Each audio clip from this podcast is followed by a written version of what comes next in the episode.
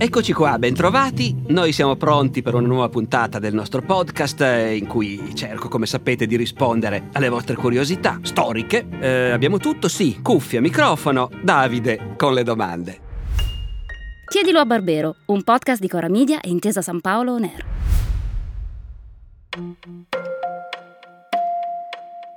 Puntata linguistica. Sono arrivate diverse domande sulle lingue, le loro origini e altre curiosità.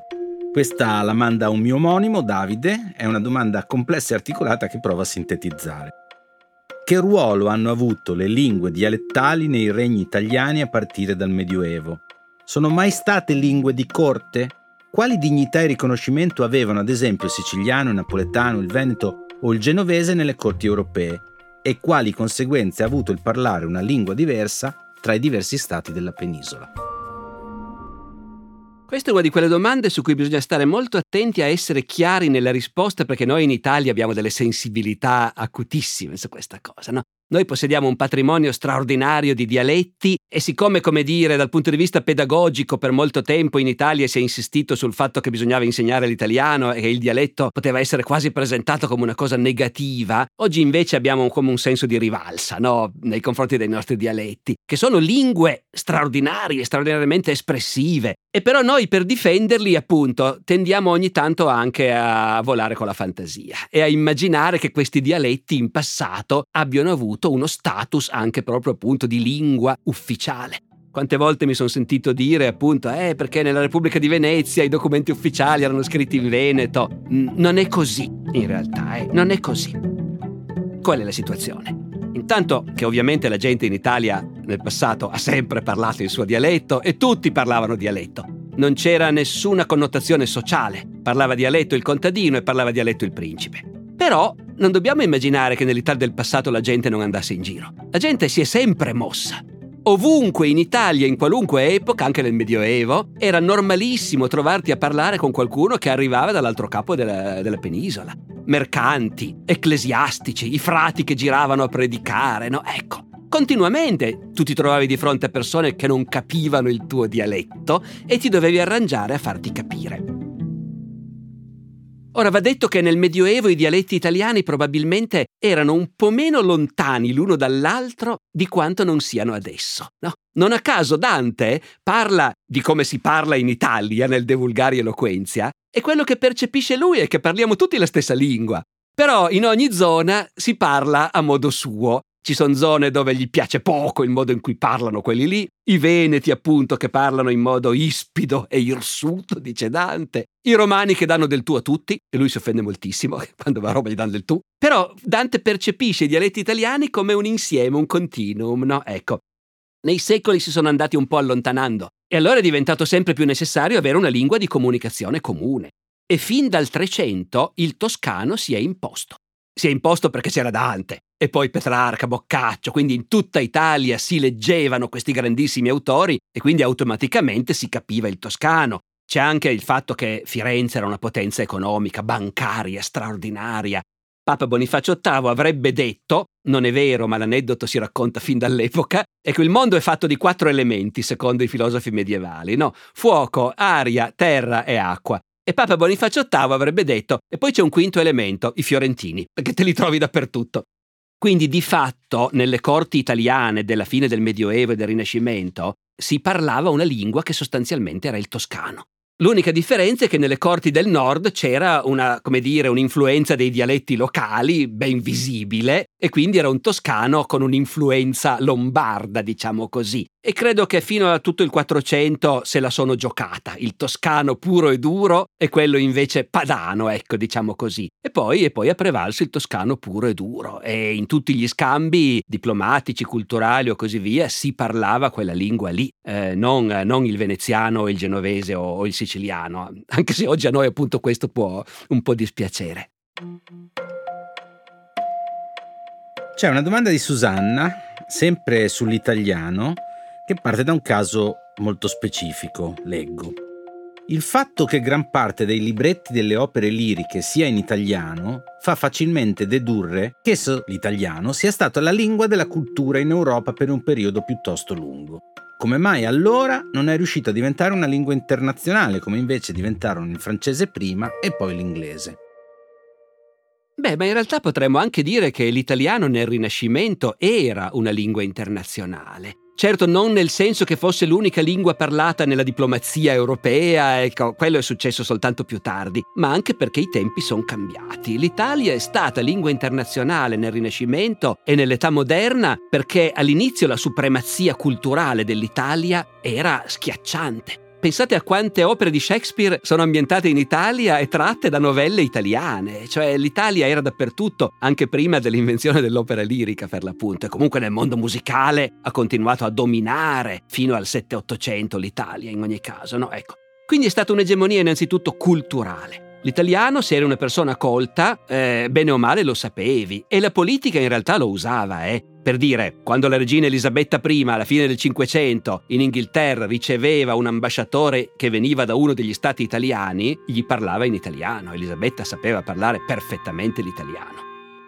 E ci sono zone d'Europa dove in realtà l'italiano è una cosa molto buffa. È stato anche lingua diplomatica internazionale fra, come dire, fra partner che se no non riuscivano a capirsi. E mi spiego. In Europa orientale, ancora nel Settecento, le grandi potenze erano da un lato l'impero ottomano e dall'altro l'impero russo. E c'è un ca- almeno un caso, forse anche altri, ma c'è un trattato che mette fine a una guerra fra i russi e i turchi nei Balcani. Siamo nel 1774 si chiama il Trattato di Küçük Kainarja, credo un posto in Bulgaria, tipo, ecco. Questo trattato fra i turchi e i russi, con i turchi che non sanno il russo e i russi che non sanno il turco, i turchi che lingua parlano delle nostre? L'italiano. I turchi l'italiano lo sanno, perché da sempre nel Mediterraneo, nell'Egeo sono a contatto con i veneziani, quindi i turchi l'italiano lo sanno, benissimo. I russi hanno anche loro qualcuno che l'italiano lo sa, quindi il trattato fra l'imperatore di Russia e il sultano ottomano viene steso in italiano. E poi dalla versione italiana, si, in Bulgaria sono, eh, si fa la traduzione turca e la traduzione russa. In quello stesso 1774, adesso spero di non sbagliare l'anno, ma sì, era ancora vivo, credo, Metastasio, il poeta di corte alla corte di Vienna è un italiano, Metastasio, che scrive poesie e libretti in italiano e i libretti delle opere che hanno tanto successo, come quelle di Mozart, sono in italiano, finché Mozart, da vero nazionalista austriaco, non si stufa di fare opere su libretti italiani e dice no, adesso affermiamo che anche in tedesco si può fare l'opera e si fa fare in tedesco il libretto del flauto magico.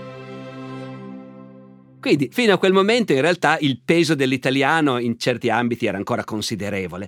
Chiaro che intanto, fin dal 600, fin dal tempo del Re Sole, in Francia, come dire, è nata una grande potenza militare, economica e politica. La Francia è la grande potenza europea, dal Re Sole fino a Napoleone, no? Ecco ed è anche nel Settecento il paese egemone dal punto di vista culturale, perché comunque l'illuminismo, che piace da matti in tutta Europa e che quindi arriva fino a Pietroburgo e fino a Berlino eh, e fino a Palermo, però parte, parte da Parigi l'illuminismo ed è un, una corrente filosofica che si esprime in francese. Quindi c'è poco da fare. Nel Settecento l'egemonia francese è tale, in un'epoca in cui invece l'Italia è un paese ancora amato, ma non più tanto rispettato, perché la povertà italiana ormai fa pena a tutti la miseria degli italiani la, la dissoluzione politica del paese, l'incapacità dei piccoli stati italiani di contare qualcosa. E quindi l'Italia effettivamente, nonostante la sua gloria culturale, non conta più niente a livello politico e quindi c'è poco da fare. Non, l'italiano non sarà poi mai una lingua appunto egemone come invece è allora il francese.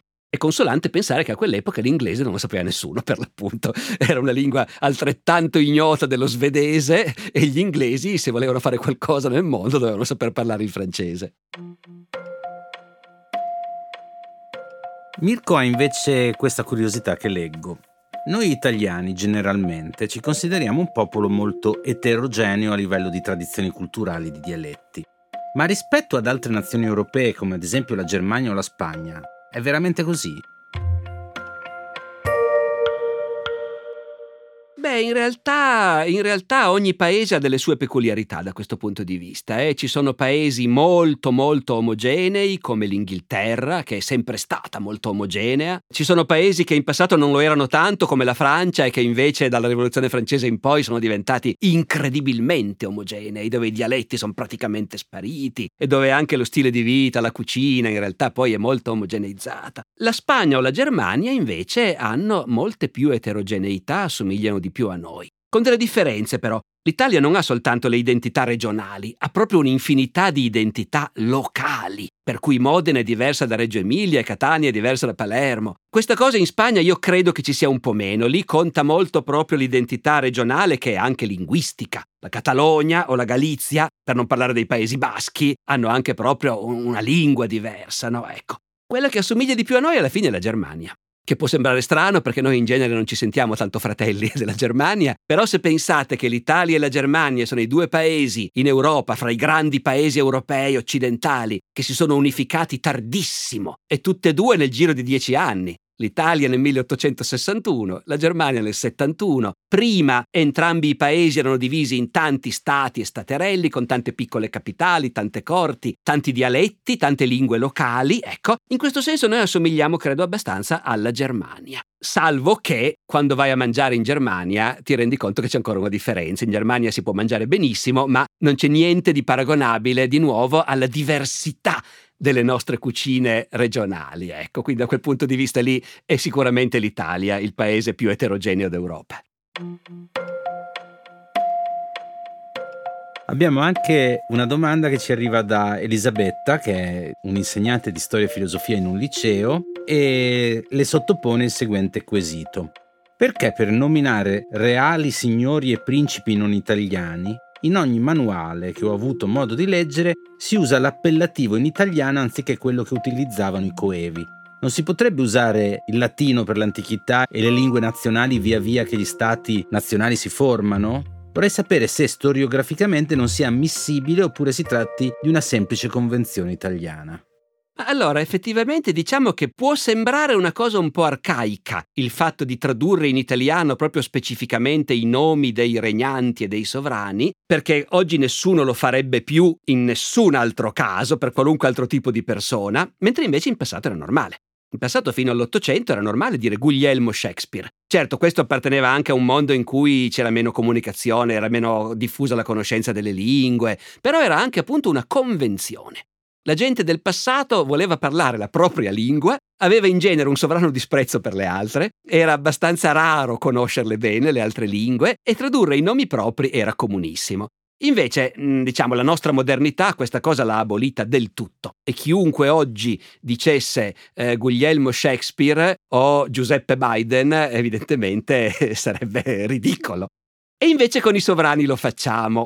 Però il punto è, in realtà, che l'alternativa non sarebbe così semplice. L'alternativa non sarebbe così semplice perché i sovrani del passato, tanto per cominciare, io penso al mio Medioevo, eh, naturalmente, gli esempi che mi vengono subito in mente, voi dovete scusarmi, sono naturalmente quelli del Medioevo. Le lingue del Medioevo suonavano in modo diverso da come suonano oggi. Un re di Francia, prendiamo Luigi VII di Francia. Vogliamo dire chiamarlo Luigi è una cosa un po' strana, usiamo il nome in francese, Louis, ma nel XII secolo non si diceva lui, si diceva Lois. Dobbiamo dire Lois, settimo re di Francia, rischiamo di cadere nel ridicolo. I re d'Aragona, che hanno dei bellissimi nomi che in catalano suonano benissimo. Eh. Ci sono dei re catalani del Medioevo eh, che erano anche scrittori, cronisti. Ci sono queste cronache che sono intitolate appunto col nome del re, la cronaca del re Pietro, cronica del re Empere, del re Don Pietro Empere la cronaca, il commentario del re en Giacme, commentario del re Don Giacomo. Giacomo vogliamo chiamarlo in catalano, Jaume. Già, ma lui chiamava se stesso Giacme, perché nel catalano di quell'epoca era Giacme. Come vedete ci mettiamo in un ginepraio e, e, secondo me Elisabetta io direi che tutto sommato possiamo tenerci la traduzione perché è la cosa più pratica. Che poi anche, non so, Ugo Grozio o Cartesio restano tali, non è che sono Vero, diventati Guglielmo Vero, Shakespeare. eh, ma perché lì addirittura il cognome veniva italianizzato, vero? Però al tempo stesso, se invece Cartesio lo vogliamo chiamare come si chiamava lui, non diciamo più Renato Descartes, ma diciamo René Descartes. Però Cartesio, sì, era un uso specialmente nel Rinascimento e se vogliamo era anche una cosa bella perché implicava, come dire, una comunanza, no? Eh, tradurre vuol dire anche che ti sento dei miei e se dovessi dire il tuo nome nella tua lingua ostica e barbara farei fatica. Ma tu sei dei miei e quindi italianizzo il tuo nome.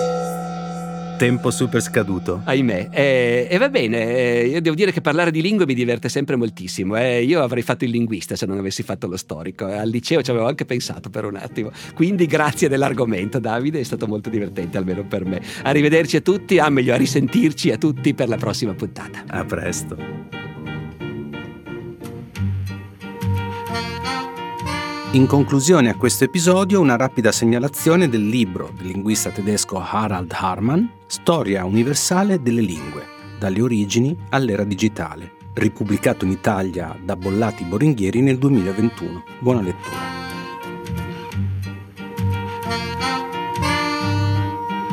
Chiedilo a Barbero è una serie podcast di Cora Media e Intesa San Paolo Air, scritta da Alessandro Barbero e Davide Savelli. Produzione esecutiva Lia Chiovari. Cura editoriale Davide Savelli e Anna Iacovino. Supervisione del suono e musiche Luca Micheli. Fonico di studio a Torino Riccardo Mazza di Experimental Studios. Fonico di studio a Roma Lucrezia Marcelli. Post produzione e montaggio Luca Micheli e Andrea Girelli. Coordinamento post produzione Matteo Scelsa. Io sono Davide Savelli e vi do appuntamento alla prossima settimana ricordandovi che potete inviare le vostre domande via mail all'indirizzo chiedilo a barbero chiocciolacoramedia.com oppure con un messaggio WhatsApp anche vocale al numero 345 09 83 998.